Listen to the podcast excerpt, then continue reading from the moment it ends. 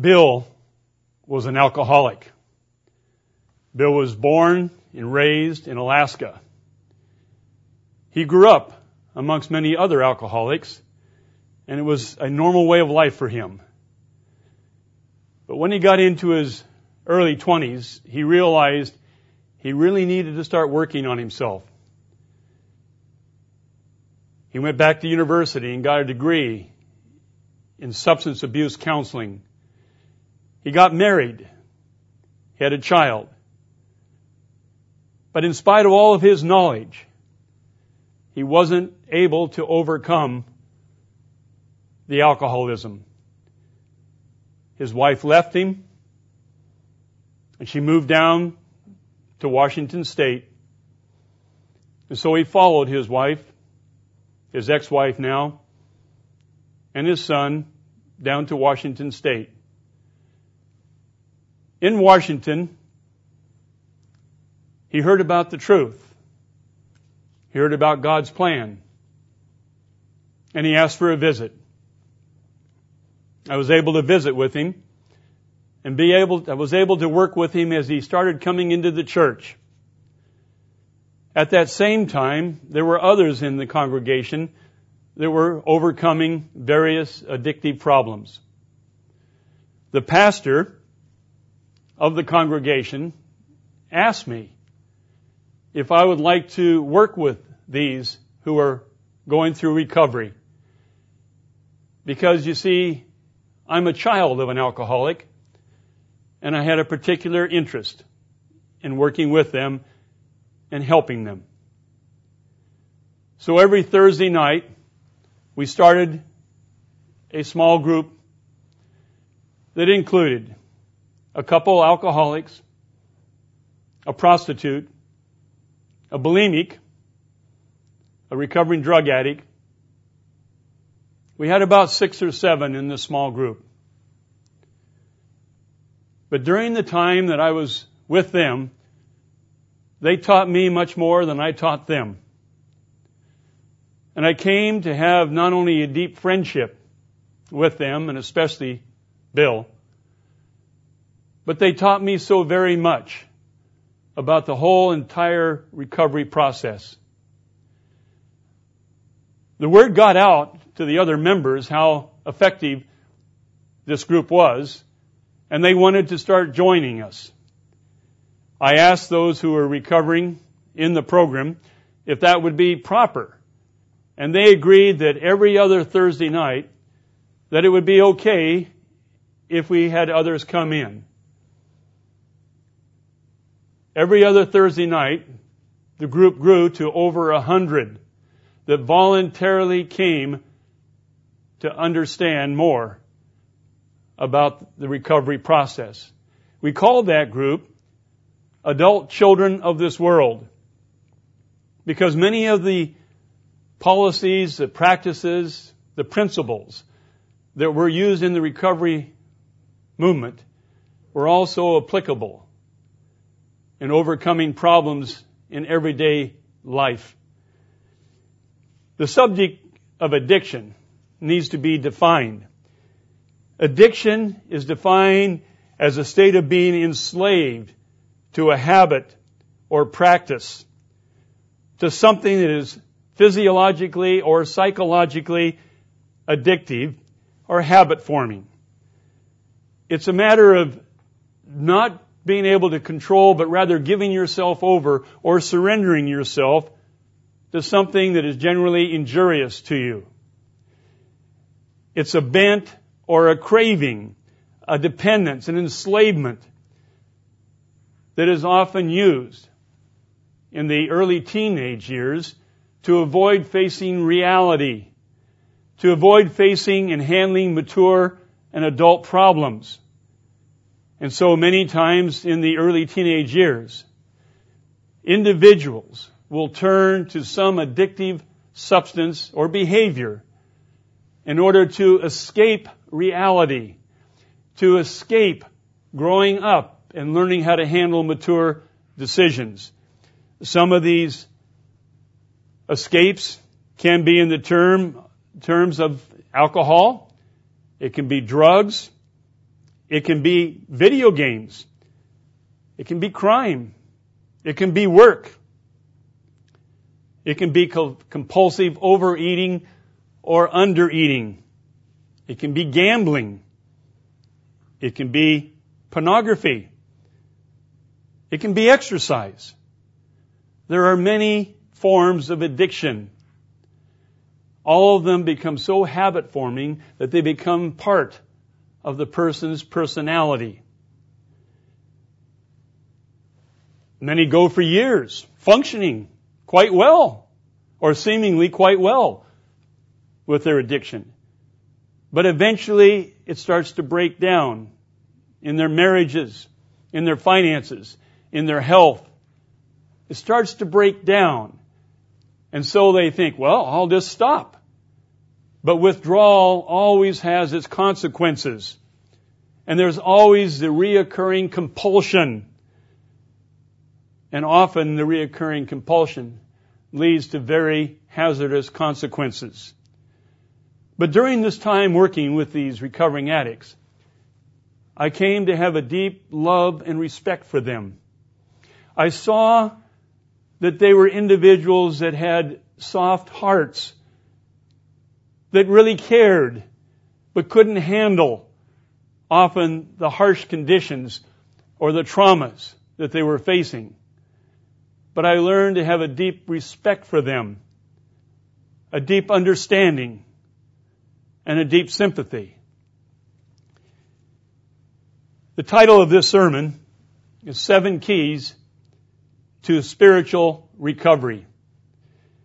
I will show how all individuals that we're going to be dealing with at the beginning of the millennium and certainly in the great white throne judgment will be individuals that have learned improper ways of handling life and are going to have to learn a new way of life that are going to have to have a recovery from whatever it was in the way they handled life in its problems.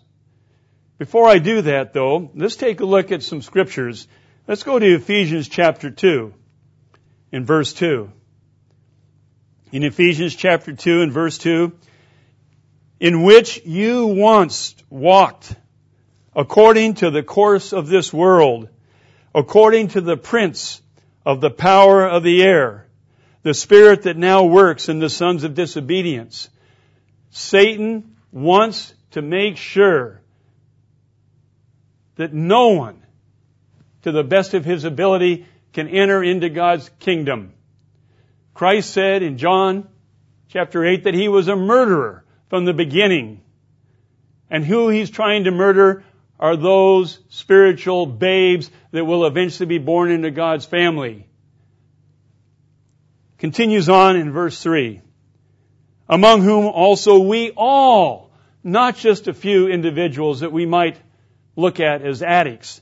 But we all once, according, our, conducted ourselves in the lust of our flesh. What felt good to us? Fulfilling the desires of the flesh and of the mind, and were by very nature children of wrath, just as the others. Brethren, we all, in coming into God's church and learning this way of life, have had to go through a process of spiritual recovery. Let's now go to 1 Peter chapter 1. 1 Peter in chapter 1. In 1 Peter chapter 1 in verse 13. Therefore, gird up the loins of your mind, the way we think. Gain control of it. Be sober. Be sober get control of the way we think. One author years ago wrote about our stinking thinking. But be sober and rest your hope fully upon the grace that is to be brought to you at the revelation of Jesus Christ. As obedient children, not conforming yourselves to your former lusts as in your ignorance, but as he who called you is holy, you also be holy in all of your conduct. Brethren, we've all had to go through this process in God's church. And every human being that we will ever work with will also have to go through this same spiritual recovery process. Let's go to 1 Thessalonians chapter 5. 1 Thessalonians and chapter 5. And we'll start in verse 6. 1 Thessalonians chapter 5 and in verse 6. Therefore, let us not sleep as others do, but let us watch and be sober. You will be amazed at how often this term, this condition is used throughout the New Testament.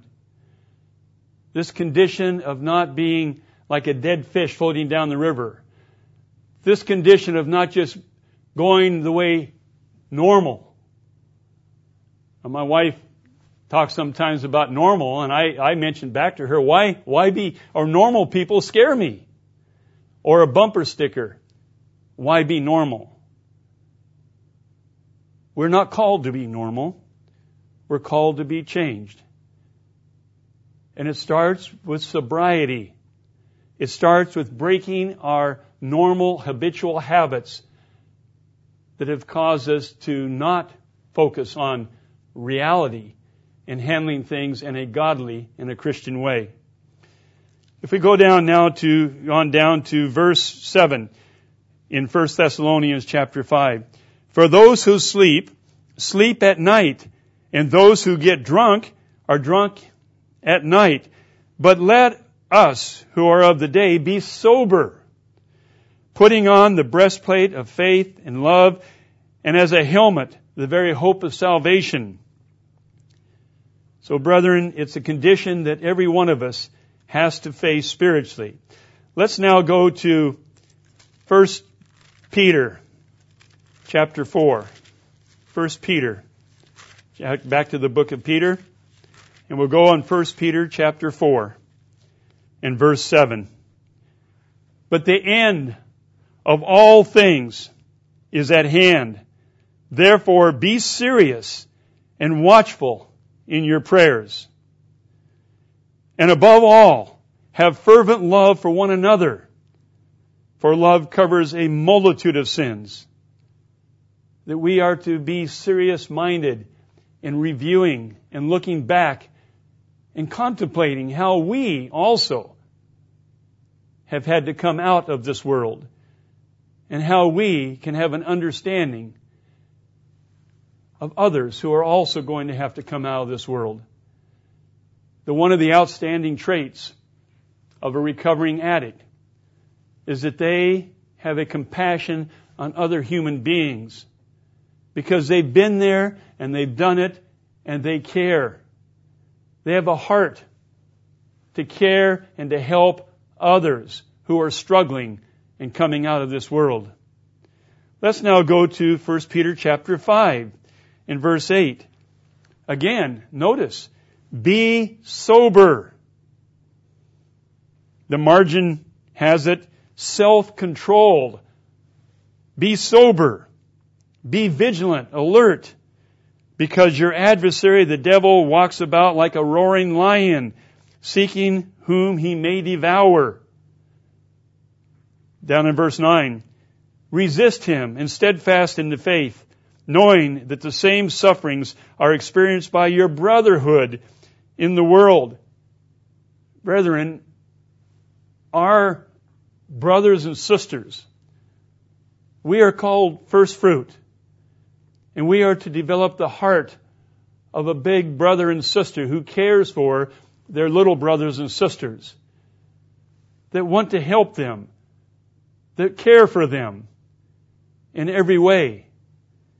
Let's now go down to 2 Peter chapter 2 verse 20. In 2 Peter chapter 2 in verse 20. For if after they have escaped the pollution of the world through the knowledge of the Lord and Savior Jesus Christ, they are again entangled in them and overcome. The latter end is worse for them than the beginning. It is very, very sad and yet very, very common when you see someone who is really struggling in overcoming some addictive behavior, to have relapses and to go back. It's very sad. But as I said, very common. And it can happen to us. It can happen to us as well. For when you are escaped the pollutions of the world through the knowledge of the Lord and Savior Jesus Christ, that we can become again entangled. Let's go to Hebrews chapter 2. Hebrews chapter 2 in verse 1. In Hebrews chapter 2 and verse 1. Therefore, we must give the more earnest heed to the things we have heard, lest we drift away. Brethren, the point is, just having head knowledge, just understanding the truth is not enough. Because we also, retaining that knowledge, can drift away. And we can drift away for the word spoken, which the angels proved steadfast, in every transgression and disobedience received a just reward. Verse 3. How shall we escape if we neglect so great a salvation, which at the first began to be spoken by the Lord and was confirmed to us by those who heard him? You see, brethren, we are not above being able to fall back into this world. And the individuals, as I will show you, that we're going to be working with in the millennium, the individuals that we're going to be working with in the great white throne judgment, are individuals that are coming out of this world. The same, in many ways, as you and I have come out of this world. And we're going to have a heart to care and help and serve them. Let's now go to Hebrews chapter 6 in verse 4. I, I, go on these scriptures because I think sometimes people don't take it quite seriously. I've seen those in the recovery movement who actually feel that now that they know what to do, that that's it. And they feel that, oh, they're okay, they can go back, that they uh, have control now. Uh, that's true. In some cases, they can go back and even start to drink or uh, in a moderate way until the real problems hit them again, until the pressures hit them. But when things are going fine, they're okay. It's when things aren't going so fine that they're not so okay. But in Hebrews chapter 6, in verse 4, for it is impossible for those who were once enlightened and have tasted the heavenly gift. That's the very Spirit of God, the very earnest that we are given, that God wants to see what we're going to do with it. The greatest gift that God could ever have given was the gift of life. And God has given us life for us, for Him to see what we're going to do with it. But He's also given us His Spirit to those who He's calling at this time. And those who are agreeing to come to repentance and have had hands laid on them. We have the earnest of God's Spirit, and we are starting to grow and develop the very mind of Christ. It is possible for those who've even tasted of this heavenly gift and have become partakers of the Holy Spirit and have tasted the good Word of God and the powers of the age to come that if they fall away, to renew them again to repentance, since they crucify again for themselves the Son of God and put him to open shame. Dealing with spiritual recovery is very, very serious. Dealing with physical recoveries and mental recoveries of, of addictions is very serious. We'll talk a little more about that but there are some indications of whether someone is going back into their addiction. But I want to cover one more scripture before we take a look at some of the symptoms when someone is going back. Let's go to 2 Corinthians chapter 13. 2 Corinthians chapter 13 in verse 5. Examine yourselves of whether you are in the faith. Test yourself. Do not know yourself that Jesus Christ is in you unless indeed you are disqualified? Brethren, each and every single one of us, each and every single one of us needs to examine ourselves and take a look at yourself honestly and privately and take a look at some of these symptoms that can be noticed about individuals who are coming out of an obsession, of a compulsion, of a habit, and starting to go back. The one thing that's quite evident in the recovery movement is that those who are and have been coming out can spot another addict proverbial mile away. You don't pull the wool over their eyes. They can see the actions, they understand the words, and they just know that, hey, I was there too. I know, regardless of what you're saying, you're covering up. You're in denial.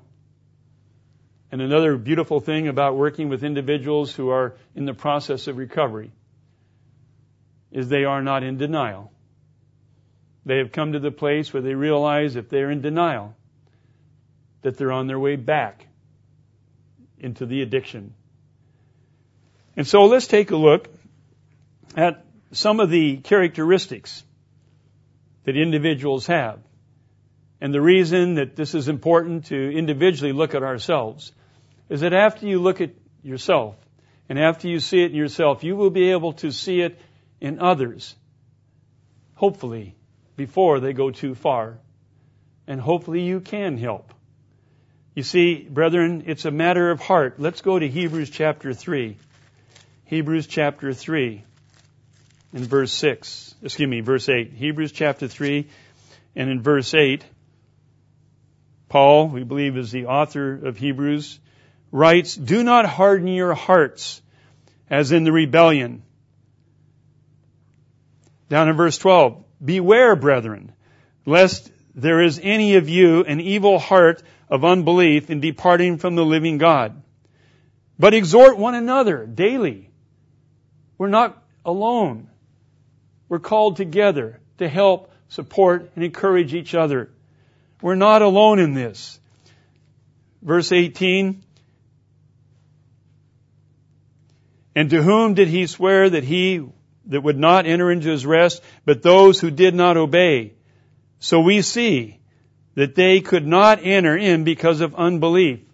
There comes a time when someone, especially going back, goes into denial and their heart hardens.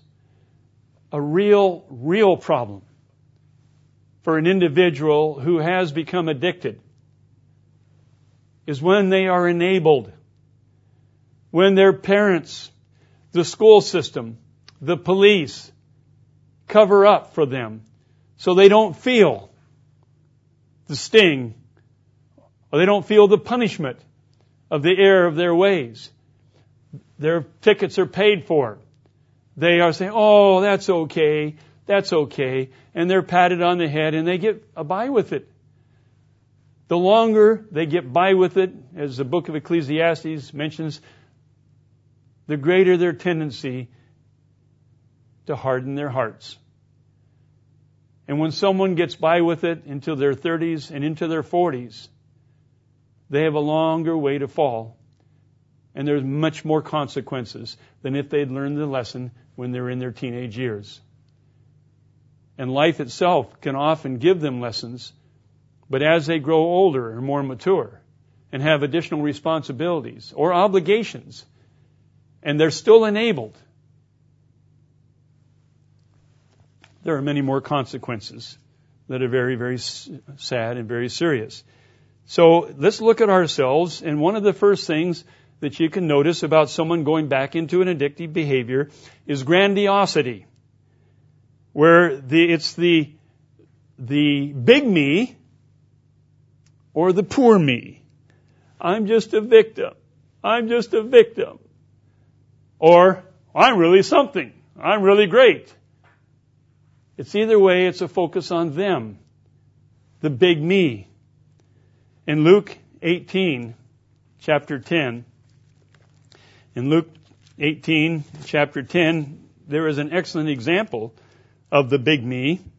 In verse 10, with the parable of the Pharisee who went up to the temple to pray, and the Pharisee, he was full of himself. He stood and prayed thus with himself.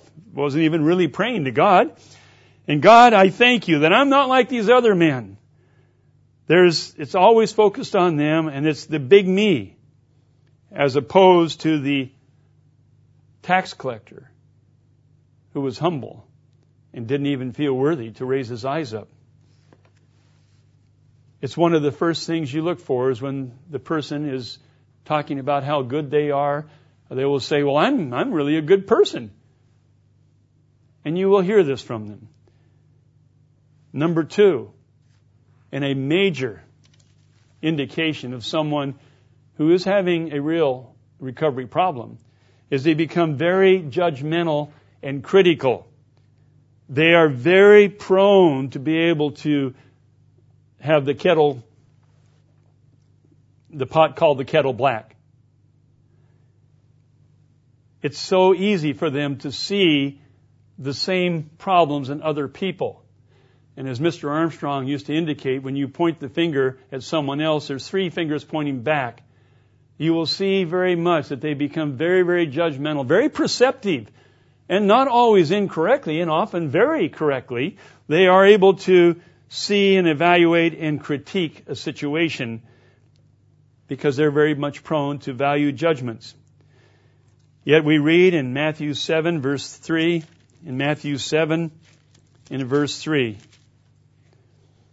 and why do you look at the speck in your brother's eye and do not consider the plank in your own?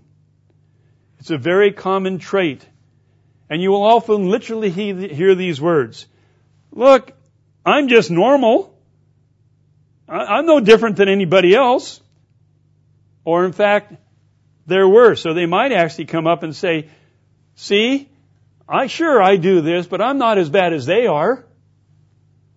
You literally hear these words from them where they are bringing themselves down to normal, diminishing, and yet very critical of others, especially those in authority. Especially those in authority. Ministers, parents, government officials, police, military. Very, very critical and judgmental, especially of those in authority. Let's go to 2 Peter, verse 10. 2 Peter, and in verse 10.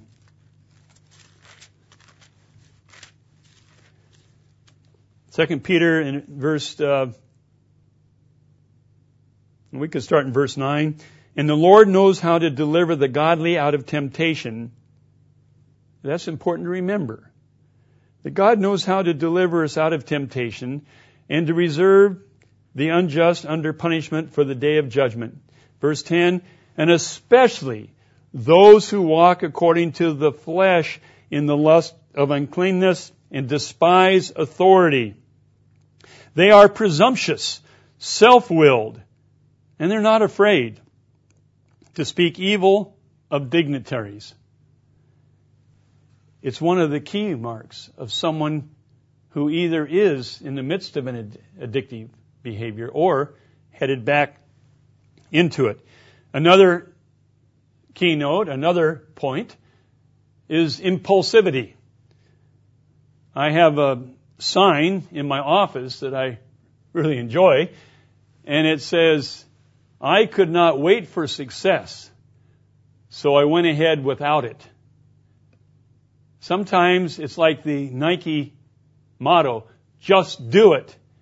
Now, the reason that is their motto is their target are the youth who yet haven't really fully formed the frontal lobe which has to do with impulse control. And so if you can get the youth just to impulsively just do it, uh, you'll sell shoes or other apparel. And yet, impulsivity is a trait of someone who really hasn't come to more of a maturity. It's also tightly tied with indecisiveness. Let's go to 1 Kings, 1 Kings chapter 18 in verse 21. 1 Kings chapter 18 and verse 21. I think most of us are well aware of this, where uh, Elijah was bringing these uh, pagan ministers who had raised their hand and said they wanted to be a minister. Uh, he brings them up, and he's verse 21 of uh, 1 Kings 18. And Elijah came to all the people and said, "How long will you falter between two opinions? If the Lord is God, follow Him, and if Balaam, follow Him." In other words, indecisiveness many times accompanied with fear of um, making any decisions uh, because they have exaggerated the consequences. I know one of the best things that ever helped me was actually a Reader's Digest when I read that if you make a decision, uh, consider what the worst thing could happen. And you often see that there are other options. Uh, people who are not trained in making decisions don't see options. They just see, feel like they're backed into a corner. And sometimes they just freeze, like the proverbial deer in the headlight. And they take no action. It reminds me of the old cartoons of the cartoon character running down a railroad track.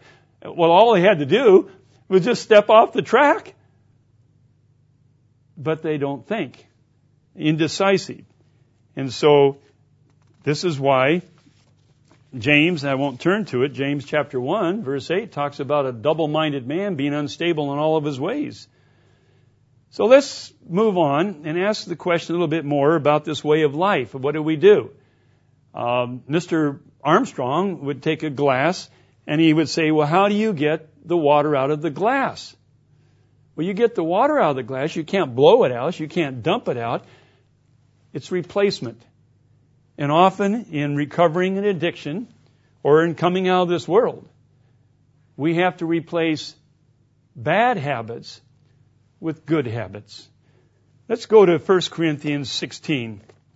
1 Corinthians 16 and verse 15. Now in the uh, King James, uh, it actually uses the word uh, addiction, addicted themselves, but here in the New King James, 1 Corinthians 16 verse 15, um, and I urge you, brethren, that you know the household of Stephanas, that is the first fruit of Achaia, and they have devoted themselves, in the King James, the word is translated addicted themselves to the ministry of the saints. In other words, they now had replaced their former way of life with really serving God's people. That that became their life, their addiction, their passion. They had replaced the negative with the positive. Uh, Philippians chapter 2. Philippians chapter 2 makes it very clear. In verse 3, um, let nothing be done through selfish ambition or conceit, conceit but in lowliness of mind, that each esteem others better than themselves. I'll come back to that later. Look at verse uh, 5. Uh, let this mind be in you, which was also in Christ Jesus. We're talking about changing, or as Zig Ziglar used to say, a checkup from the neck up. Changing the way we think. And we can only do that with God's help. But it has to do with changing our perspective our attitudes. It has to change the way we think. And the people that we're going to be working with will have stinking thinking and will need help in understanding how to change their thinking. Let's go to, uh, I think I'll skip that. Let's go to Hebrews chapter 10 and verse 25. Hebrews 10 and verse 25. There's one thing as a farmer who's raised sheep, that lost sheep want to be found. Lost sheep don't want to be by themselves. And if you see a sheep that's by itself, you know that they're really hurting and there's something wrong. And we read this in verse 24 of Hebrews chapter 10. Uh, verse 25, not forsaking the assembling of ourselves together, as a manner of some, but exhorting one another, and so much more as you see the day approaching. God has not called us out alone. He's called us out together. And yet, as a pastor, you look out over your audience of maybe a hundred brethren, you don't have to take inventory. You just know who's not there. And when you see them not there again, or again, you know there's a problem that they may not even be aware of. Because when people are pulling away from where God's people are, learning a new way of life, you know there's a problem. And so there is a scripture that many have found difficult to understand. It's, it's actually in Hebrew, or Matthew chapter 11. Matthew chapter 11 and verse 12. And Mr. Meredith puts it in a different way, and I'll mention how he does it, but in Matthew 11 verse 12, it says, And from the days of John the Baptist until now, the kingdom of heaven suffers violence, and the violent take it by force.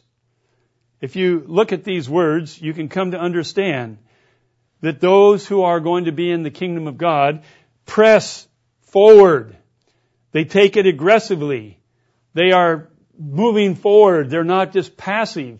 They're not just laid back in a Laodicean manner. They're coming upon it and taking it seriously. As Mr. Meredith puts it, they're all in.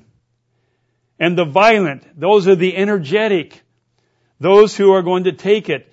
They pluck it up and pull. It reminds me of Jacob, who wrestled all night and did not let go even though he was in a great deal of pain. He was not going to let go. He wasn't passive. He was an overcomer as we read multiple times in Revelation 2 and Revelation 3 about being an overcomer and not being lukewarm. Overcoming addictions, coming out of this world takes meaning jumping in with both feet and getting in and really aggressively seeking the kingdom of God and not passively just having head knowledge, but exercising it and applying a new way of life. Now, I'm going to cover seven points of spiritual recovery. Every one of us who is in the church now has had to go through a process coming out of this world to where we really are changing our way of life. We are changing our thinking. We are developing new ways of handling problems and in trials. We are developing the very mind of Christ the same as everyone that we're going to be working with. For example, let's go now to uh, Jeremiah chapter 31. Jeremiah chapter 31 in verse 8. In Jeremiah 31 in verse 8, Behold, I will bring them from the north country and gather them from the ends of the earth, and among them the blind and the lame, and the woman with child, and the one who labors with the child together Brethren, the time's coming. Down in verse 10, hear the word of the Lord, O nations, and declare it to the isles afar off and say, He who scattered Israel will gather him and keep him as a shepherd does his flock. God is going to bring back a people. And these people are going to come back lame. They're going to come back, back broken. Look at Jeremiah chapter 16. Jeremiah chapter 16 in verse 19. The Gentiles, not just Israel, but the Gentiles shall come to you from the ends of the earth and say, surely our fathers have inherited lies, worthlessness, and unprofitable things.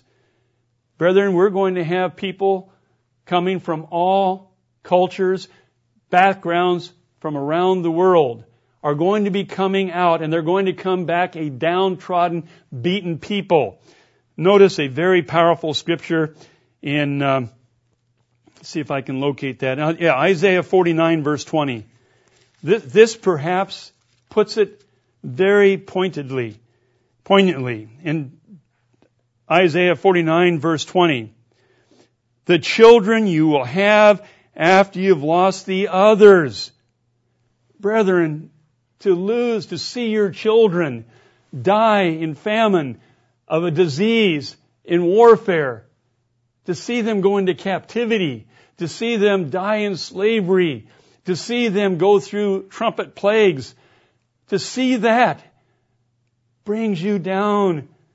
And in the recovery movement, it's called bottoming out, where you come to the place where you have to now face reality. And these people that are going to be coming back will be facing a harsh reality of the end of Satan's rule of 6,000 years. Individuals that we're going to be working with are going to be broken. They're going to be lame. They're going to be blind. They're going to be suffering from post-traumatic stress. They're going to be people who are now ready to be taught and who are open.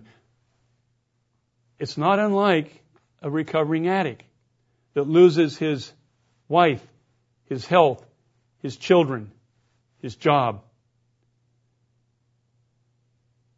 It breaks them down. And finally, they have to snap out of denial and realize they do need help. In Isaiah 30, verse 20, Isaiah 30, in verse 20, and these people are coming back and in verse 20, and the Lord, even though the Lord gives you the bread of adversity and the water of affliction, yet your teachers will no more be in a corner anymore, but your eyes shall see your teachers, and your ears shall hear a word behind you saying, this is the way, walk you in it. We're going to have to teach them how to solve problems. We're going to have to teach them sympathetically and compassionately how to start living life in a mature Christian way. And we need to be able to have that kind of a heart to be able to care for them. Number one,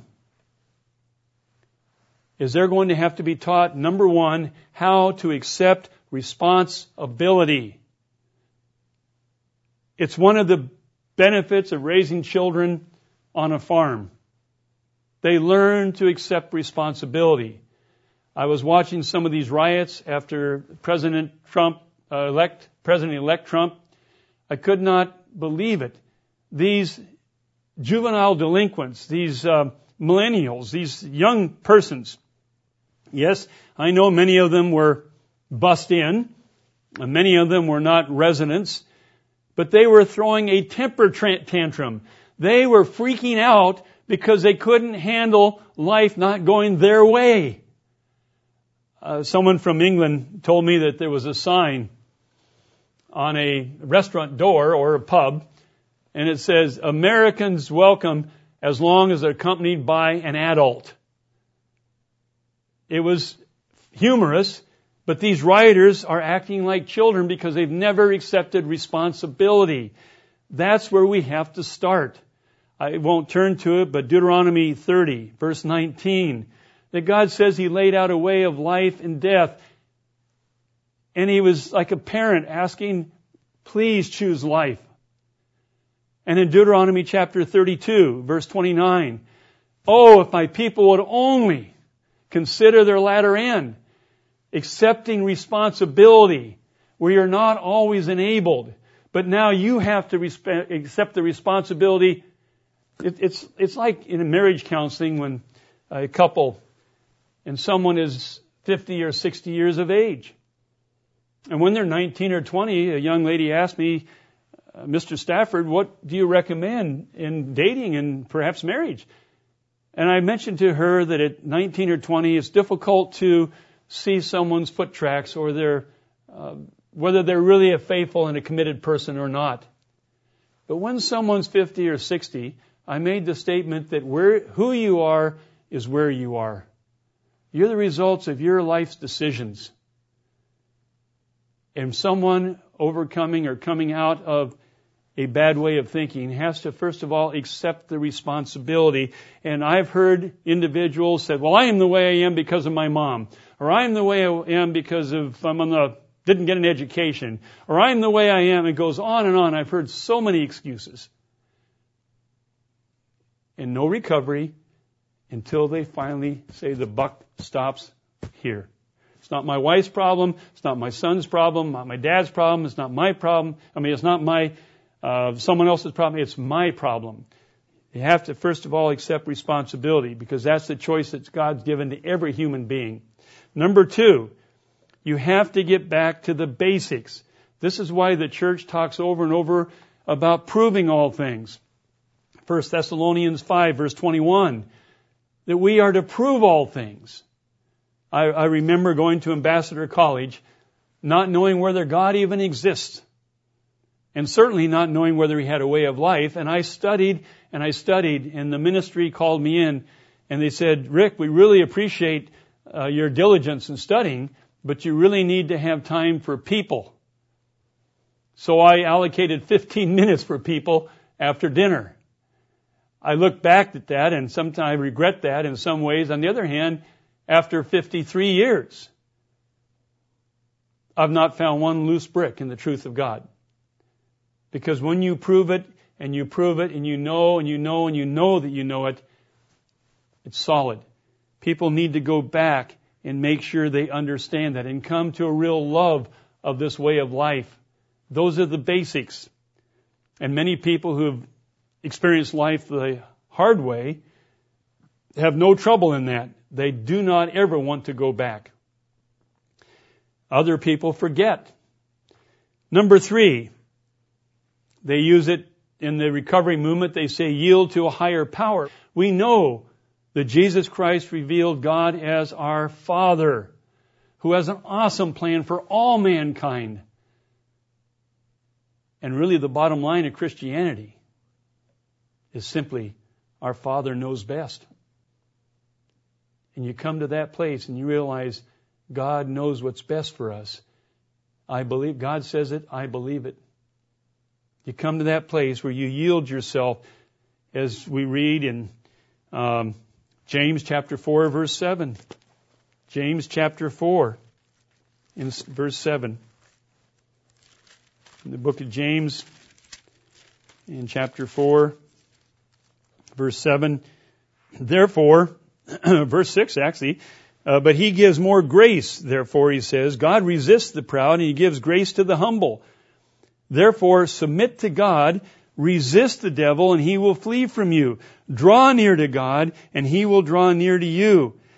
Cleanse your hands, what you're doing. Stop doing what you're doing, you sinners, and purify your hearts, you double-minded. Become wholehearted. Lament and mourn and weep, and let your laughter be turned to mourning. Humble yourself in the sight of the eternal, and he will lift you up. That is the number three. They have to come to the place where they know God exists and who He is and that He's a loving Father. Not as Satan has deceived the world, but a God who really cares and has an awesome plan for all mankind. Number four, you come to a place where you submit to other human beings. Ephesians chapter 5 verse 21. Ephesians chapter 5 in verse 21. Submit to one another in the fear of God. When you come to realize that other human beings, I, I may be wrong in this, but I literally have come to the place where I realize that most human beings are doing the best they can from where they've come from. And you have to realize, brethren, that that's what God is so concerned about. That we come to have the heart of a firstborn. That we care for other human beings, a Philadelphian spirit. That we really care about helping, serving, giving our time, giving our life to help others. To come to learn the way of life that we've learned. To come to experience the peace of mind, the hope, the joy, the forgiveness. And you have to come in where you do it wholeheartedly. And you, I've talked to people who realize, well, I'm overcome my addiction. No. You have to realize that this process is a lifelong process. And anyone who is an addict, a recovering addict, who says, oh, I'm, I'm done now, is kidding themselves. Because given the right circumstances, they can slip right back into them again. And I've seen it happen too many times. Especially when someone has deluded themselves thinking, oh, I've got it made in the shade now. That's why we know that take heed, he who thinks he stands, lest he fall. But when you start looking at others and care about them, and you start having a heart, as, as we read here in Ephesians 5, that you submit yourself to others and you care about other human beings. I had a, I think that, I think it was um, C.S. Lewis who mentioned that pride is an anti-God state of mind. When someone is filled with pride, it is not the mind of Jesus Christ. The mind of Jesus Christ is where you are a servant, as we read in Philippians 2 about Jesus Christ, who humbled himself and out of love for you and me. Number five, you come, you realize that we are the church of the forgiven. Sometimes, brethren, people get so overwhelmed with, with guilt. They don't understand really grace. I, I learned grace very quickly one time. Uh, I had been in the habit of driving before the 55 mile an hour speed limit was imposed, and I got several speeding tickets uh, in a row. But I would go to the court and I would explain, and I would get off very lightly. One time I had a speeding ticket and I was going too fast in a school zone. This time, in my mind, I knew I was in trouble because I had had other speeding tickets that seemed to me like they were very recently, and I was really in trouble now. And when the judge looked out over at the bailiff, he says, any priors, any prior convictions, any prior speeding tickets. I knew I was guilty. And the bailiff said, no priors. In that instant, in that instant, I learned what grace meant. It's not something I had earned. I deserved something far worse.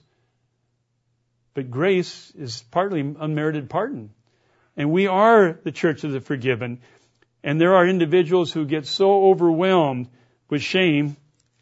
I think that's in um, 1 John 3 and verse 20. 1 John 3. Not sure that's it. Let me just make sure. Yes, 1 John 3 and verse 20. For if our hearts condemn us, God is greater than our hearts and knows all things. Because, beloved, if our heart does not condemn us, we have confidence towards God. You come to the place where you realize, literally, that God, literally, if you repent and ask for forgiveness, God will forgive you the unforgivable, unpardonable sin is primarily the sin that is not repented of because they have blasphemed the Spirit of God, which leads you to repentance.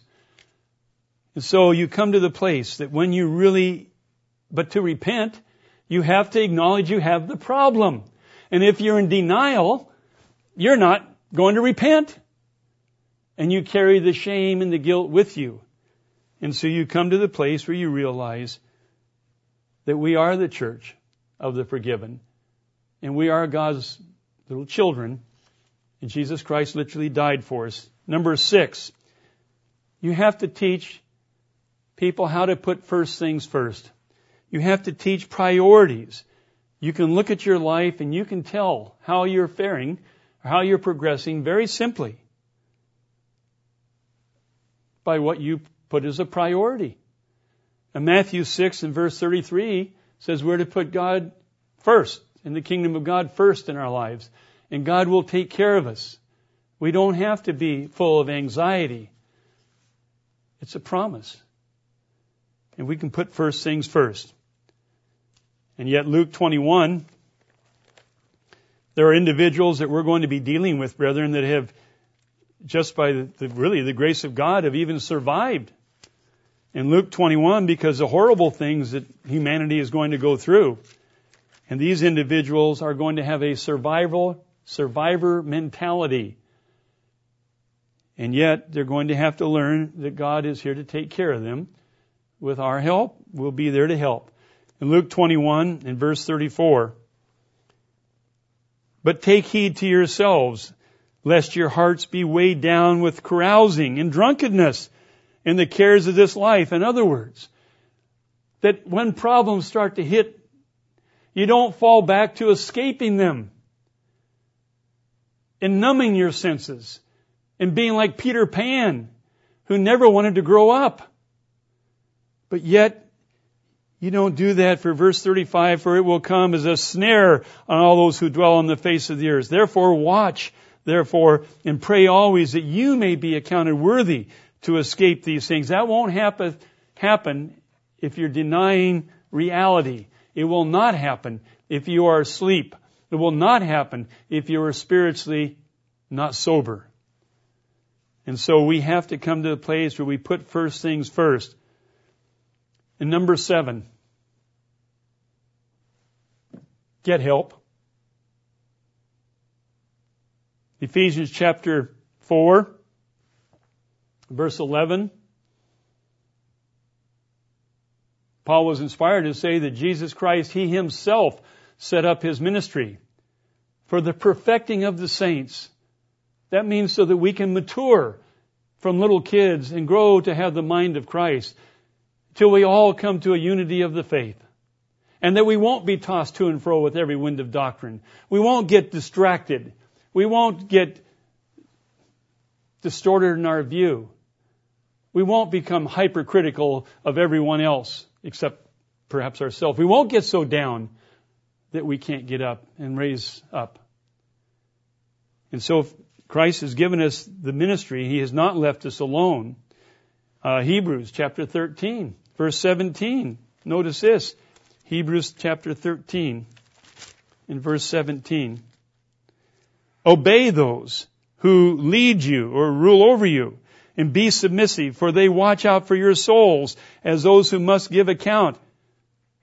Christ gave us the church to help us.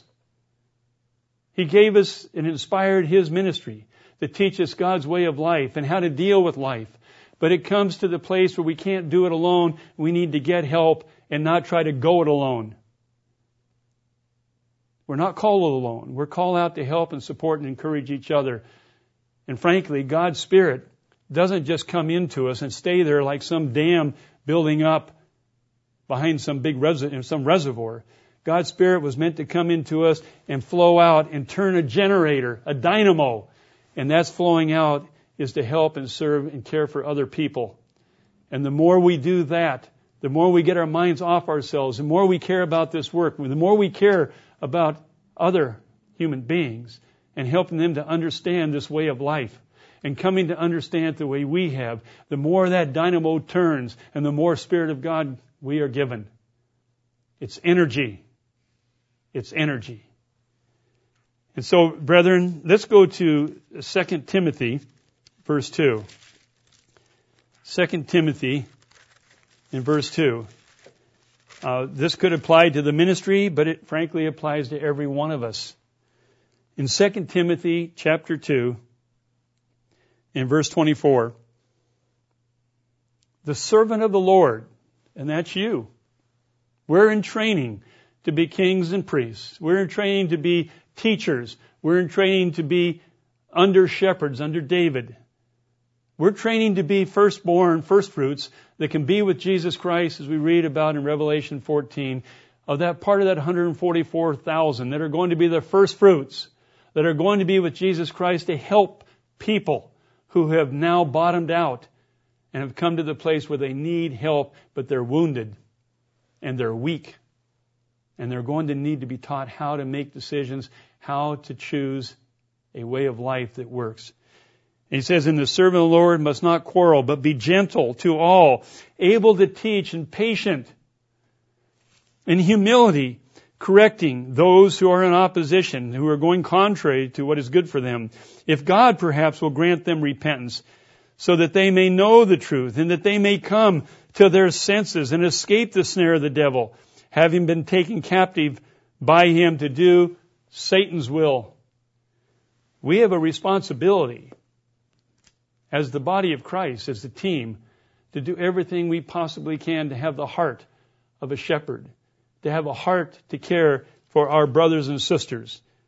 And so I'd like to turn to uh, a scripture that actually my wife, I'd read it many times, but it never really stuck out in my mind until she showed it to me.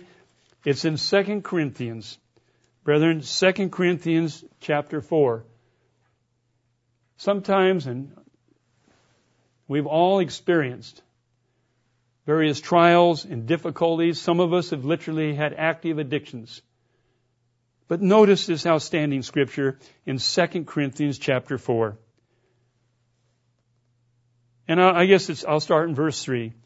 Blessed be the God and Father of our Lord Jesus Christ, and the Father of mercies, and the God of all comfort, who comforts us in all our tribulation. Why? Through all the trials, tribulations, sickness, problems that we go through, that God has comforted us and brought us through it. And the more you've gone through, the more you come to really trust God and realize His way is best and you really will come where you have a peace that passes all understanding. And you will no longer have the fear, the anxiety, and you won't feel alone. And that's what it's saying. The God who comforts us in all of our tribulation. Why? And I love this. That we may be able to comfort those who are in any trouble with the same comfort with which we ourselves are comforted by God. The reason that we are here in learning, in training, going through life is so that we can come to fully have confidence in our Father that He will help us throughout all of our trials. And we will come to that state where we have total confidence that we can actually take our little brothers and sisters under our arm. And we're going to be able to help them and they'll see that we really mean it and that we really do have love for them and that we can show them that we can help them and comfort them. We are there to help with Jesus Christ when He returns. We are there to help people come out of their various addictions and the way they've coped with life. We're going to be able to help people who have been downtrodden, who are blind and lame, who have lost their children. We're going to be able to help individuals because we've learned how Christ has worked and helped us. And we're going to, with His very Spirit, and the very mind of Christ in us, we're going to be able to help others with the very comfort that God has given to us. I want to conclude by a question that is often asked. What happened to Bill? Uh, that's not his name. I really loved him. I spent hours with him. Bill went back to Alaska. He went back to his old way of life and he died a tragic death. Brethren, that doesn't have to happen. It doesn't have to happen, but I've seen it happen to those in the church. And I've seen people who go back to a way that they'd come to hate. So these seven points can help us individually, but they also can help us to help others with the very comfort that God has given to us.